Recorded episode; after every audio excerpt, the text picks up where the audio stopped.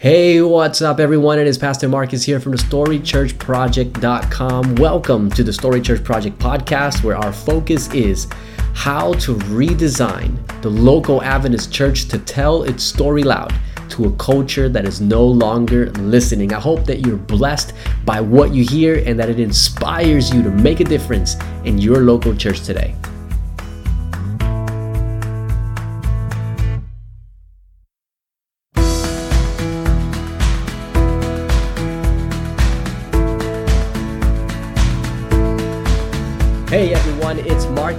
Welcome back to the Story Church Project podcast. I'm super excited. I know I say that every single time um, I do a podcast, especially when it's an interview, uh, but I really am excited because today the topic is actually a question. And the question is this Do Adventists stink at city ministry? Now, that's a big question. It's a loaded question, which is why I'm super excited that I am not alone. I am here with urban church pastor uh, Zachary Payne. Zach, welcome to the podcast, brother. How are you doing? I'm doing good, man. Thanks for having me. Awesome, bro. So, look, Zach, uh, we want to get to sort of know you a little bit um, before before I start uh, the conversation and dig into this into this topic, which I know you're really passionate about. Our listeners are really passionate about. We really want to hear uh, what you have to say. But before we talk about the ministry side of things and the urban church side of things, um, we want to know a little bit about the legend of Zach. Tell us a little bit about yourself. Uh, sure. Uh, let's see. I was born in Apopka, Florida. Uh, so I'm from down south from the tropics, and uh, I've slowly climbed my way northward. Uh, so my family and I moved uh, to Indiana, Indianapolis area uh, when I was uh, about nine years old. Uh, grew up attending large uh, churches, you know, uh, Forest Lake Church in uh, Apopka, Orlando area, about 3,000 members currently. I'm not sure what it was then, but it was probably about that size.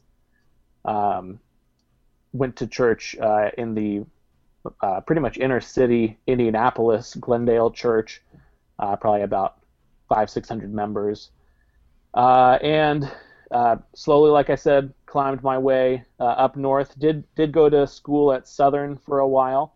Yeah. Uh, but I shout uh, out to Southern. Shout out to Southern. Oh yeah. Yeah. Oh yeah, the promised land. Uh, and ended up pastoring in Green Bay, Wisconsin for a while as a as a youth pastor and uh, completed seminary at uh, Andrews University, which you know I wish it could have been at Southern, uh, but that's just not how it works. Mm.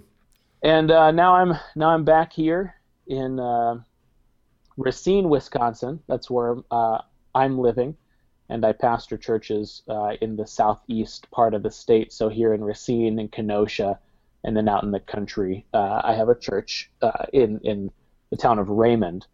Um, I am married to my wife Allison, who I met in Green Bay and we have two kids uh, Arthur, who is three years old, and Eleanor, who is 10 months old. So, look, let me ask you because you said Wisconsin, you're in Wisconsin. Um, years ago, I was in the Army, and there was a guy in my unit from Wisconsin, and he absolutely hated Hawaii because that's where I was stationed. He absolutely hated it because it was too hot. He was from Wisconsin, and he just absolutely loved the cold. So, is that like a thing there? Like, it's cold there, but do people there love the cold, or was this guy just a weirdo who happened to really like the cold? You know, it's funny. Uh, not everyone's the same. I mean, you know, being from Florida, you'd think that I hated the cold, and I, I think living in Indiana for a number of years, I really, I really did.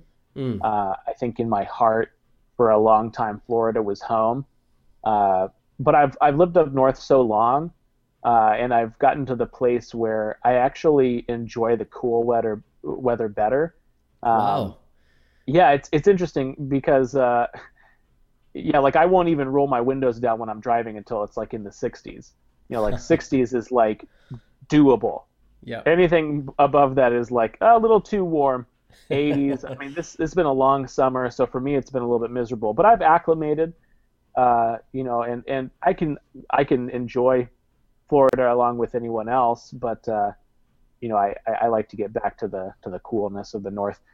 Uh, but I have church members who have lived here their whole life they love Wisconsin, but they do uh, hate the cold. So okay, there you go. Yeah, it's not for See, everyone. I can I can dig those people. I can dig them because I grew up in Jersey, man. Like oh, gotcha. bro, I never liked the cold. I still don't like it. Like, I love living in Australia. Let's just put it that way. Gotcha. I, I don't think I can ever go back, bro. It's so warm over here. Well, look, man. Um, thanks, thanks again for coming on to the uh, podcast. Um, for for our interview this month, Zach. Like I said at the beginning, our topic today is: Do Adventists stink at city ministry? Uh, now, this topic didn't just sort of appear in my amazing brain. It was actually inspired by a recent article that you titled, uh, or that you authored rather, on Adventist Today, with a slightly more nice title.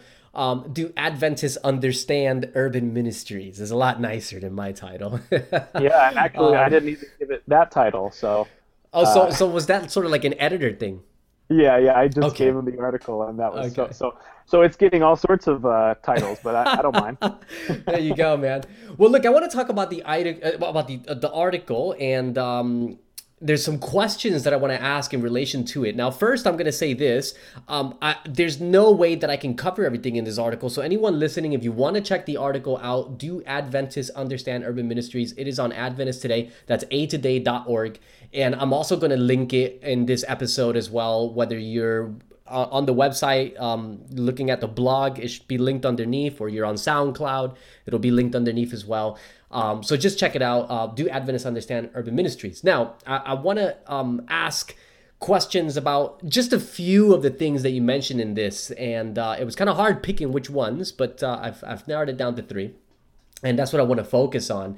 Um, one of the things that you really hit at in this article from very early on, and it sort of bleeds through the rest of the article, is this sort of tension between the philosophy of urban ministry, so reaching our cities, um, and the actual practice of urban ministry. So there's the people who basically, you know, the armchair urban ministers, and then there's the urban ministers with dirt in their fingernails who are actually out there doing it. Um, and I sort of get the impression that you're a very practical guy. Like you, you're, you're tired of the philosophizing. You just want to do it. And, and so I wanted to start our conversation with that sort of tension and and why, you know, why the philosophizing side of it, um, why why it sort of rubs you the wrong way, uh, if I understood you correctly. So yeah, just just share with us. Yeah, and you know, I'd like to say I, I actually. Um, I appreciate Adventist academia.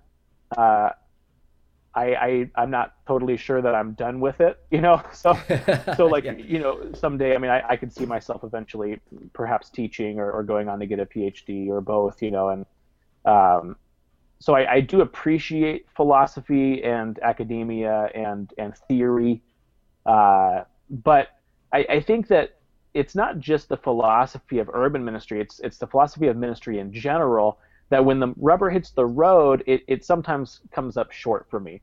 Um, yeah. and that's just because you've got people who you know bless their hearts and by the way i appreciate what they're doing uh, but you have people who either you know ministered a long time ago or never did practical ministry who are teaching in our seminaries and our in our, our schools uh, about how to do ministry. And again, I soak up everything that they have to teach. But what I've noticed is that you know after going to Southern, working for a couple of years, going to uh, the seminary, working for a couple more years, um, is that you know the ideals that they teach aren't always applicable in real mm-hmm. life. Uh, yeah. at least not as readily as as they kind of seem to to hint at you know, and there's there's all sorts of models that people teach and all sorts of you know ideals. Like you must uh, you know work with you know you, you can't work with these kind of people as your leadership. And it's kind of like well then you're given a district and what if those are the only people exactly. who are in leadership? That, that like that's who you have to work with. You know you're that's not going right, to pick yeah. everyone out. Um, you know this is an inappropriate theology. And and while i can agree uh, you know what if my leadership accept that kind of theology? Am I just going to come into the church and kick everyone out, or am I going to work with them? You know, mm-hmm. um, so you know, just I think off the bat, uh, the philosophy and the academia of ministry sometimes is is uh, impractical, Mm. Uh, and, and, and that's exactly what I'm doing here is practical ministry, you know, and yeah. so I can philosophize all day, uh, but it's not going to mean anything to anyone in a real sense. So that's kind of what I was talking about. You know, there, there were definitely some, um, some large brush strokes, some, some, some broad strokes uh, painted by a lot of the, the people at the conference. Um, there were there were definitely people who I respect and think probably have done lots of good urban ministry, uh, either recently or or long before. Uh, but you know, just what they were sharing was not necessarily stuff that was going on right now.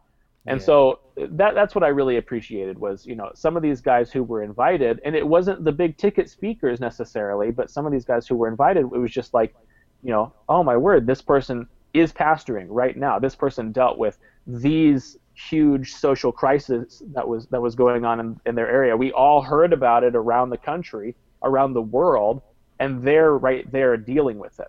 Mm. And you know, like those were the kind of stories that I just thought, wow, that's that's something that I can glean. That's something that I can yeah. look at and say, in today's social climate, in today's urban centers, you know, here's something that's working. Here's something that they've done. Here's the way the Spirit has led them.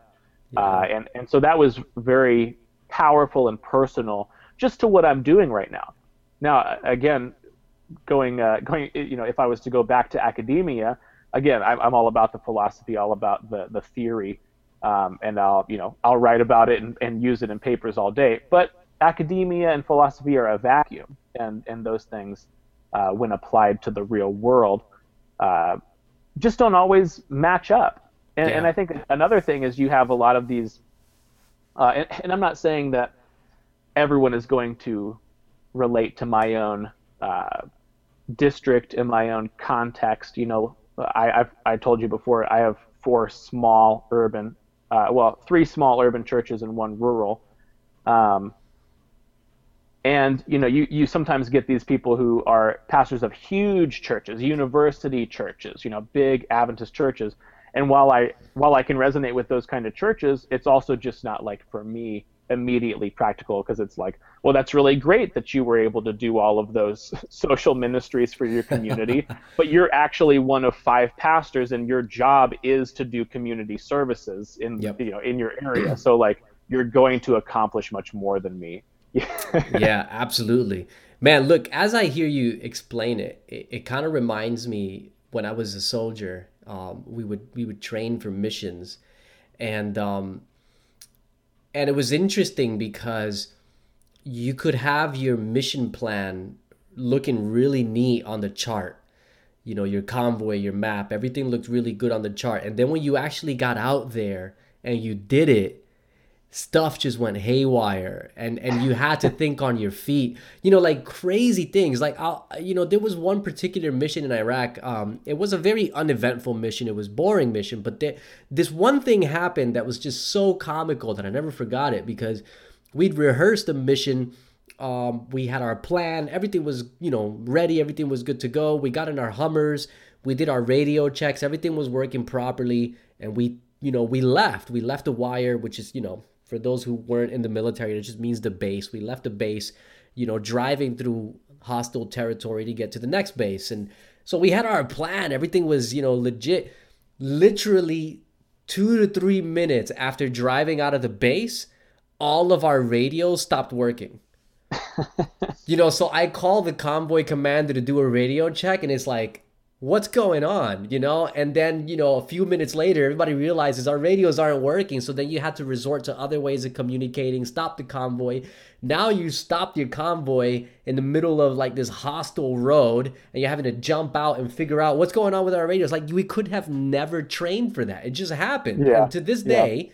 None of us have any clue why our radio stopped working. It just, you know, it just happened. And that's what it's like in ministry as well. Like you can everything looks really cute on paper, until your boots hit the ground and you're confronted with a real devil who's trying to stop you and derail you and, and distract you and you're confronted with real people with real challenges you know yeah. ideological challenges personality challenges emotional challenges and all of a sudden your cute plan right. just you got to think on your feet you know so i really resonate with what you mean like i love philosophy and philosophizing but there is a space where it's like you know what? You can only do so much of that because when you get here where where the pain and the sweat and the tears are at a lot of that just boom you know?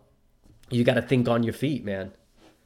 Absolutely. Yeah absolutely. And, and i think uh, you know just just one uh, recent example is you know that i've just been a little bit uh, baffled with is just this idea of like you know you go to seminary and you hear about theologies that are like, you know, okay, well, you know, th- th- this is something that should not be in your church.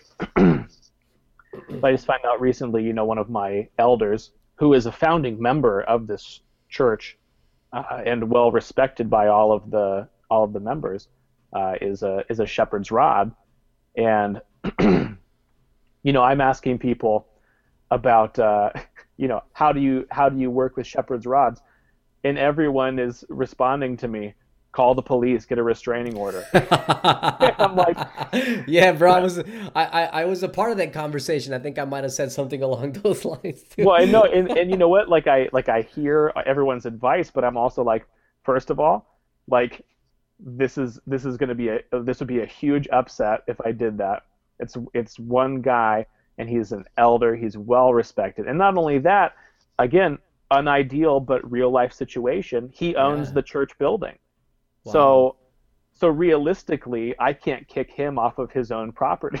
You know? Ooh, that's right. Yeah. you know, so it, it's just one of those again, like you can have good advice, you can have, you know, but uh, in a vacuum, it works, and, and mm. in a lot of real life situations, it works. But sometimes, you know, in your own situation, it's kind of like, well, I hear what you're saying, but I don't feel like that is yeah. necessarily the thing that's going to work here.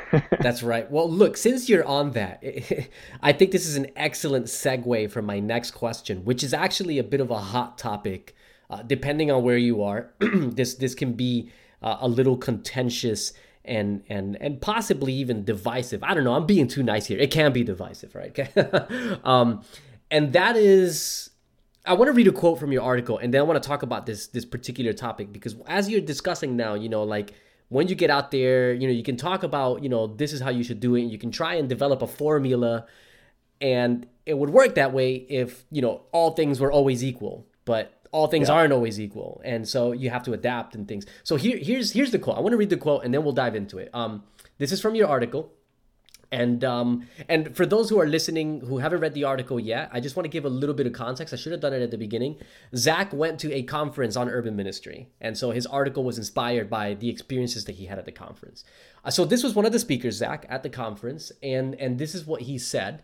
And um, I can't remember who it was that said it. Um, perhaps you can enlighten us after I read the quote. It says this: Every time ministry to the cities is brought up in an Adventist context the well meaning saints come out of the woodwork with this or that Ellen White quote to the effect that yes, we can minister to the cities, but we'd better not live in them. Now, I don't know if the speaker said that or if that was your commentary on some of the things that he said, but um, I want to talk about this idea of, you know, when it comes to mission to the cities, there's this sort of controversy over you know, Ellen White said we should leave the cities. We shouldn't leave, live in the cities. We should get out of the cities. The Sunday law and all this stuff, you know, get out of the cities, get out of the cities. Um, and and that's what is being addressed in this quote. That whenever this sort of conversation comes up, the immediate answer is people say, "Yeah, we can minister to them, but we got to be like Enoch. He didn't live in the city, but he would go into the city and minister, and then he would leave." You know, and and and that's what is being addressed here. So share with me sort of your perspective on this. And I want to bounce back and forth because uh, I've got some thoughts on this too. But go on. Yeah. Um, so this was uh, this was my commentary on a devotional that Pastor Todd Stout gave. Uh, Todd Stout is the pastor of uh, Church of the Advent Hope in Manhattan, uh, yes. in New York City. Uh, so so that was a a comment that I made as far as the Saints coming out of the woodwork. Um, but you know he and I didn't reference this in the article because I, I didn't I don't think that he backed it up necessarily, but he did make the claim that one of the safest places in the world to live today is New York City. Um, so again, he didn't back that up, and I don't know where he's, uh, you know, what his source is on that. Uh, but I thought that, that was interesting uh, and I think that he was trying to combat this idea that city equals evil, uh, mm. you know, and and this idea that Adventists have that sure you can live outside of Nineveh, uh, but and, and go to Nineveh to preach, but then you know go back to your home outside of it so that you're not corrupted. And I think the thing that I think about, um, and maybe maybe maybe some people uh, feel me on this, I don't know, but I I don't feel necessarily any less safe in the city uh, than I do out in the country. Uh, and, and, maybe I watch too many like uh, crime uh, TV shows, like those backwood uh, crime ones. right, right, or, or, or you know I watch too much Fargo, um, but, but, maybe um, but maybe just my own experience here. Uh, not that I have a lot of experience with crime in this area. Uh, however, uh, we live on the I-94 corridor, and if you're not familiar with that, Interstate 94 goes uh, from from the uh, east up through Chicago, uh, over I believe into Minneapolis and beyond. Um, so it, it, passes right by our area, right through Milwaukee, uh, and and it is a known and notorious route for human trafficking and drug trafficking. Um, and you, you know it, it's a very in, uh, innocuous place. Innocuous place. Uh, you know you you think the the Midwest, the Upper Midwest, so wholesome. Uh, you know so so yeah. kind and and simple. Yeah. Uh, but but this is apparently one of the very very known places where that kind of stuff happens mm. very frequently. So I mean even in our own communities here. Uh, just off the highway at gas stations or you know various uh, various stop offs uh, these kind of things are happening. Uh, I, I, took a ride along with a police officer who took me out into uh, the west side of Racine County, um, driving me around, you know, the countryside, and he's telling me all about, uh, you know, the problems that they have with with meth and heroin users out in the country, and how, you know, police officers are actually required to carry something called Narcan. I believe it's called Narcan, but it's a it's a an overdose reversal. Uh, wow. And so people are uh, calling the police and then overdosing and with banking on the police officer to get there on time. And the police officer is, is required, of course, by his job to administer the Narcan. Um, and so you have these people who are just like going for this extreme high that technically kills them, but then you know the police officer brings them back to life. This is going on in the country outside of the city. Um, and uh, you know, so you've got a, a, lot of crazy stuff like that happening outside of our cities today. And so I think yeah. you know you, you have these this context, this ideal, you know, where Ellen White is talking about don't live in the cities. That's the scary place. Live in the country. I don't know that we live in that world today, uh, mm. unfortunately. Yeah. And and so I think considering that, considering that being outside of the city may not be in any less of a sinful uh, atmosphere, you know, where can you do the most good? Where is your biggest mission field? And that's going to be in the cities. And I'm not saying, uh, you know, like like the beginning of this article says, I'm not saying that, uh, er, you know, rural ministry is not uh, uh necessary. It definitely is. Um, but most of the people in the world now are living in urban areas. You have this high concentration uh, of people, so so why not go where the people are? People mm. need Jesus, right? Uh, and you know, one of the things that Todd Stout points out in uh, in his talk as well is just that you know when you live where the people are, you can feel their problems. You're affected by what they're affected by. That's you right. see the social issues. You see the things that need to change, and you have a voice as someone who lives in the community. You can mm. come in from outside uh, and and make your voice known uh, when it, in regards to civil matters, uh, but it might not, you know, your, your opinion might not weigh as much uh, not being from there. Yeah, absolutely, man. Well, you know, one of the one of the big challenges I think, um, in addition to what you're talking about, like sensing the needs of the people, you know if, if you don't live among them you, you can't sense the needs Um, but one of the big challenges, I, I remember a, uh, a class that I had at Southern where um, the professor, you know, opened up the class by asking a question about city ministry. And immediately one of the students read that passage um, where Enoch, you know, from Patriarchs and Prophets, where Enoch, you know, he lived out in the country and then he would go into the city and then he'd come back out.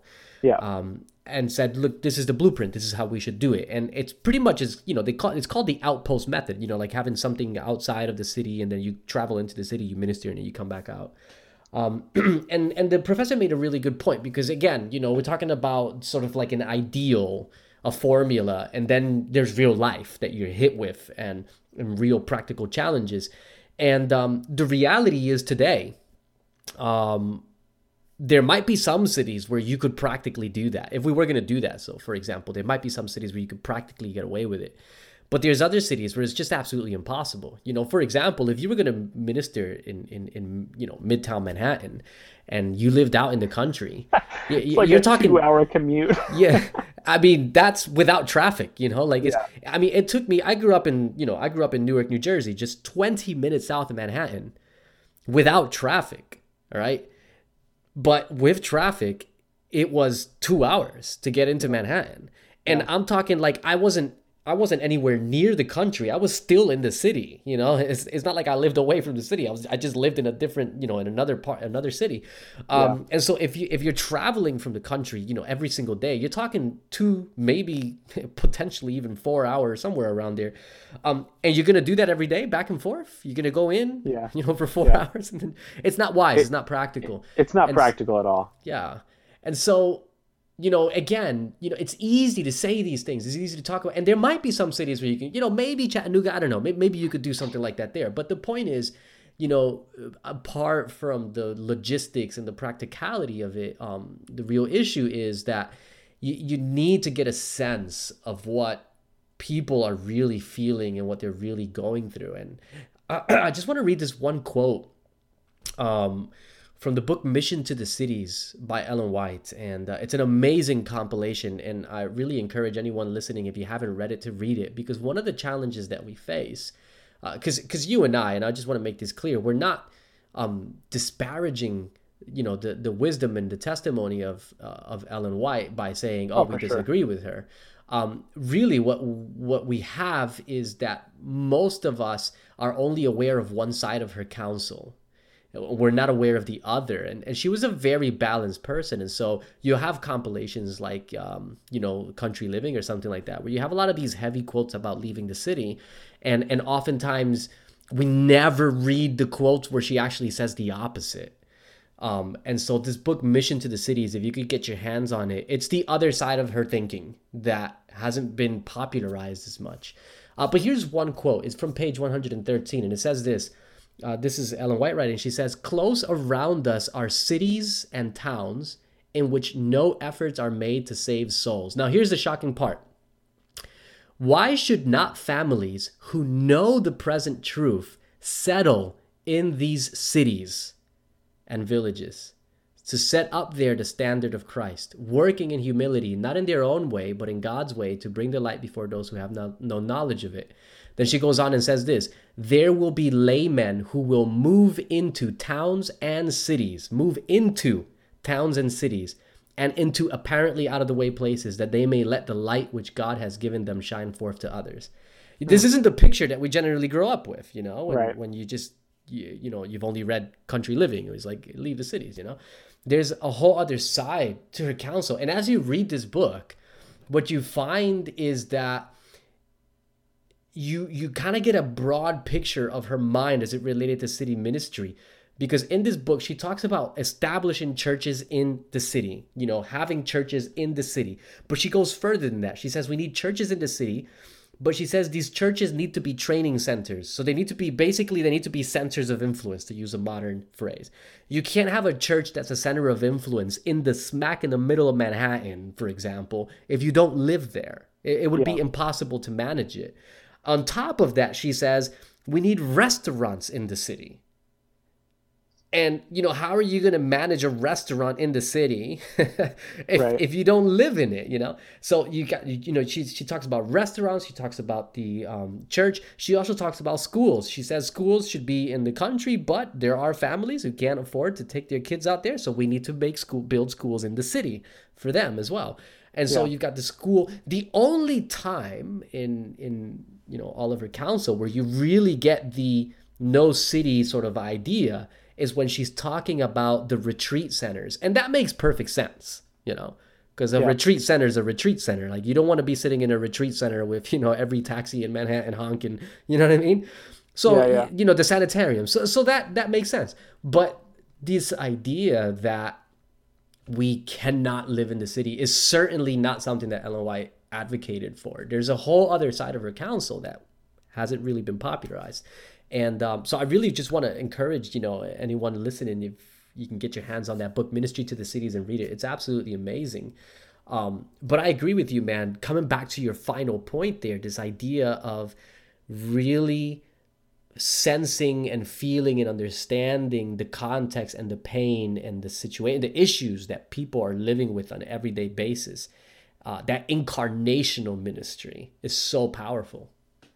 Well, and it, and it's uh, it's amazing how different the country is from the city. Um, I just read a book last year called uh, what is it called? Uh, forgive me while I uh,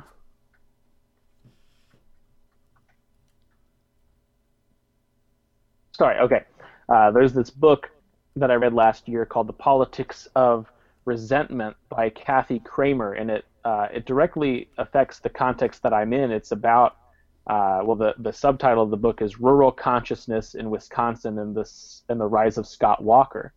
Um, Okay. who is the our our uh, Republican governor uh, of the state, and uh, it, it very much goes through the idea that, uh, especially in Wisconsin, which is uh, I think the you know they say the most uh, politically segregated and divided country uh, in the in the nation.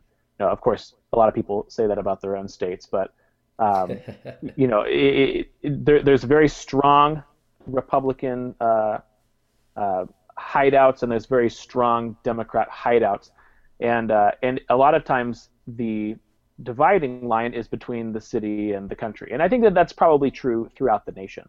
Um, And so it's interesting that even like if I were to live 20 minutes west, my my whole idea of the city would probably be very different because my neighbors would all uh, fear the city. You know, I have people uh, even at our our uh, rural church who have asked me no, a number of times since I moved uh, to the city of Racine, uh, "Do you feel safe? Are you safe where you are?" Uh, you know, and, and it's really it's not a huge city. Uh, it, it is a city, uh, a smaller city uh, with big city crime statistics. So there is that. But I have never once felt unsafe living living here. And so it's just it's interesting how even like I could get you know if I lived out there and I listened to the rural people and I did not live in the city community, I could very easily fear the city.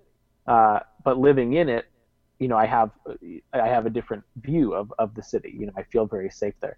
And so it, it's just interesting how even just living, you know, again, this is only 20 minutes difference. You're out in the country here. Uh, it, you know, it's not the kind of thing where I mean, you could live in the country and come into the city in this instance.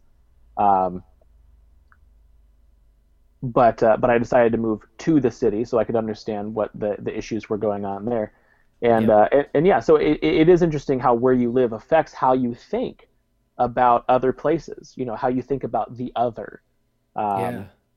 And, and so you know in, in in the same way you know I, I think of the city like I feel I feel safe here but I'm kind of scared of the country because of all the, the heroin and the and the you know sex trafficking and all that so so you know it's it's interesting how you know depending on where you live it definitely it changes your view of of those other places and the people who live there Um, Absolutely. yeah so like you said I, I, probably have a better idea for what's going on in the city because I live here, um, and it's been uh, a positive thing in my mind because mm. I live within the city limits. We have a church within the city limits. I sit uh, on a council of local uh, Christian pastors uh, who meet with the mayor of the city of Racine once a month. We talk about the issues, and I feel like being, you know, living and pastoring within the city, meeting with them, you know, like I feel, you know, even that much more qualified to speak to some of the issues and to understand Absolutely. some of the topics that they're presenting. Uh, which I feel like if I lived outside of the community, I would not only understand those things less, but definitely feel less qualified to speak to them. Yeah, absolutely, man, absolutely. And and you need, I think, what you're really talking about there is rapport, like yeah. having a good rapport with the people that you're ministering to, and uh, and that's you know this incarnational model of ministry. And I and I saw this. Look, I've got one more question um, before we run out of time, but I just wanted to just mention this one last sort of note um, that I did go to a to a church um, in a city. I visited a few times. It was an amazing church. It was an urban church doing urban ministry, and I met with the pastor because I wanted to know, um, you know, what's going on here. What can I learn from you? Because I love what you're doing. And the first thing that he said to me was, "We're not as successful as you think we are." And I said, huh, that's odd. And he looks at me and says, well, you would think so because every time you come on Sabbath morning, it's full to the brim. Like you can't fit anybody else in the church. And he said, the reason why we're not successful is because we don't measure success by how full we are on Sabbath morning. We measure success by what percentage of our membership lives in the community.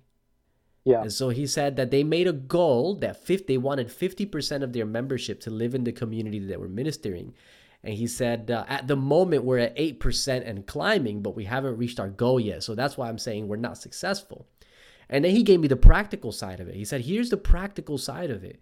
Our church is full on Sabbath morning, but only 8% of those people are here during the week to do life with the people in this community. Only 8% of those people can actually do Bible studies with people in this community, uh, volunteer in the school in this community, you know, help the the the you know the single moms and those people, you know, the homeless in this community. Only eight percent of the people you saw on Sabbath morning can actually do that, which isn't a lot. And he said the reason why is because the rest of them drive 30, 45 minutes to get here on Sabbath morning from out in the country or just some suburban town elsewhere and then as soon as church is done, they drive their 45 minutes back. Yeah. And 8% of us are left here to live out the message that was preached, to to live out the mission and the vision of the church the rest of the days and the rest of the week. And, and, and what and it does is it creates this real practical challenge of actually bringing Jesus to those people. So yeah, go on. I was just gonna think think about it. You know, you minister to who you are, right? And I was just talking about uh, the politics of resentment, the way that you fear the mm. people who are different than you. Those people who live in the suburbs, those people who live in the country, they're going to come into the city, and they're scared of the people in the city. They're not mm. going to do Bible studies there. And by the way, it's inconvenient because it's out of their way anyway. Exactly. So if, if yeah. anything, they're going to bring more people from the suburbs, from the country, to come to their church in the city, and then leave. Mm-hmm and, and so I, I see his struggle. Uh, and, and we, I don't know that we have uh, such a low percentage, but we, we definitely do in, in certain churches uh, have quite a few commuters. And I, while I love them and I'm happy to have them in our community, I'm also uh, just wondering if, if you know there are churches closer to them, would they be more effective there? Mm-hmm. Um, you know, and and at the same token, is our priority to to evangelize the neighborhood around us? Uh, and if right. it's if it's not, uh, is that a problem? Mm. That's a really good point, man. Well, look, um, we're we're coming up close on um, on time, and so we we can dig into this more and more and more. It's so powerful. But I I wanted to ask one more question before we wrap up. Um, you went to this conference, you heard all these presentations and speakers and stories. I, want to know was there any particular story that someone doing city ministry shared or testimony or something that you would consider like a favorite, something that really inspired you? Well, w- one of the things I write about uh, in in my article is about uh, Pastor Daniel Xisto, who was uh, last year working. He, I think he just he recently transferred to the Washington D.C. area, um, and I'm forgetting which church that is, but I think it's the college church there. Um, and uh, but he was working at the time last year in Charlottesville, Virginia, um, during you know the the well when when Heather Heyer, the local uh, woman from the community, was killed for protesting a white nationalist group.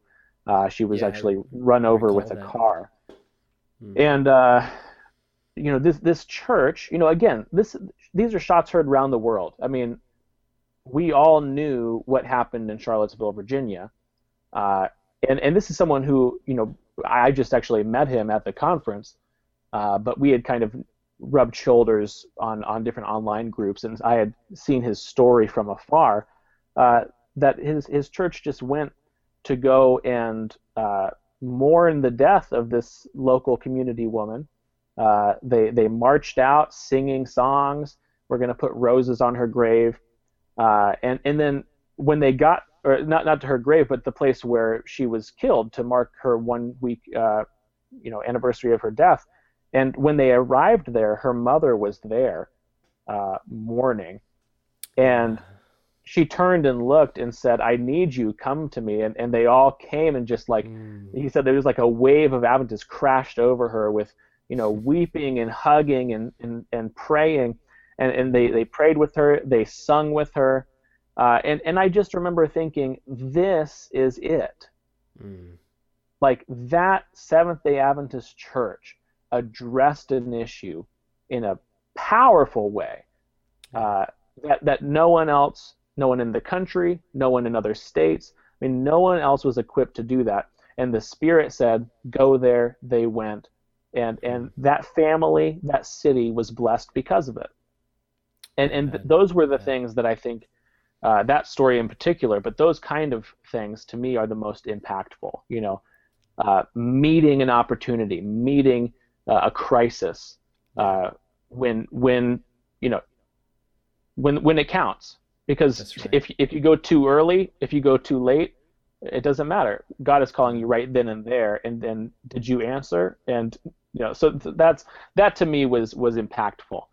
That's that is really powerful, man. Just just as you share that story, I, you know, I can feel the the emotion uh, in me. You know, like my eyes got teary. You know, just just picturing this woman being blessed by and, and it reminds me uh, as, as well of um, when the gay nightclub was uh, I, th- I believe right. it was in Florida Pulse yeah. uh, there was that shooting where um, uh, there was a lot of people killed and some of the local churches Adventist churches you know put out a message hey we'll do your funeral for free you know? Yeah um, yeah. and you don't expect a church to reach out to a homosexual community like that and say we're here for you. We, we feel your pain and we want to serve you. You know we can't we can't take the pain away but here's a small little something to let you know that we, we care about you. And, and it's little stories like that where wow when you see them and you experience them you just want more because that's what it's really about yeah and, and, and I, I knew people who were involved in that as well and i remember thinking in the same way yeah this is it this is hmm. exactly what we're talking about. Uh, you've got these wars, these rumors of wars. You've got these tragedies, you know, natural disasters, but also just people being evil and crazy. And you're hearing about them every day. I mean, it's every day in the news. Some tragedy happens. And if an Adventist church can be uh, there to meet that crisis, to meet that opportunity, uh, I say, why not? Absolutely. God is big. He can do big things. Absolutely, man.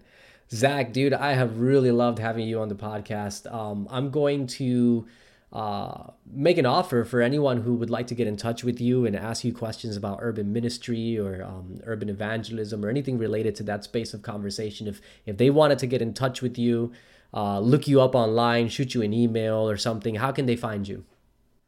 Uh, yeah, uh, so you can find me a, a, number of ways. First of all, yeah, you can feel free to call or text uh, my number is 920 609 0483. I don't mind giving it out. It's all over our website, so it's very public information. That's right. Yeah. Um, and and you can you can uh, email me at pastor at Racine District SDA.org. And Racine is spelled uh, R A C I N E, like the word racing, but with yeah. an E on the end instead of a G. so Racine District uh, SDA.org. And you can go and feel free to visit our website, racinedistrictsda.org. Uh, it's a district website where we address uh, multiple things that are going on uh, between our multiple churches in the community. Yeah, awesome, man. Awesome.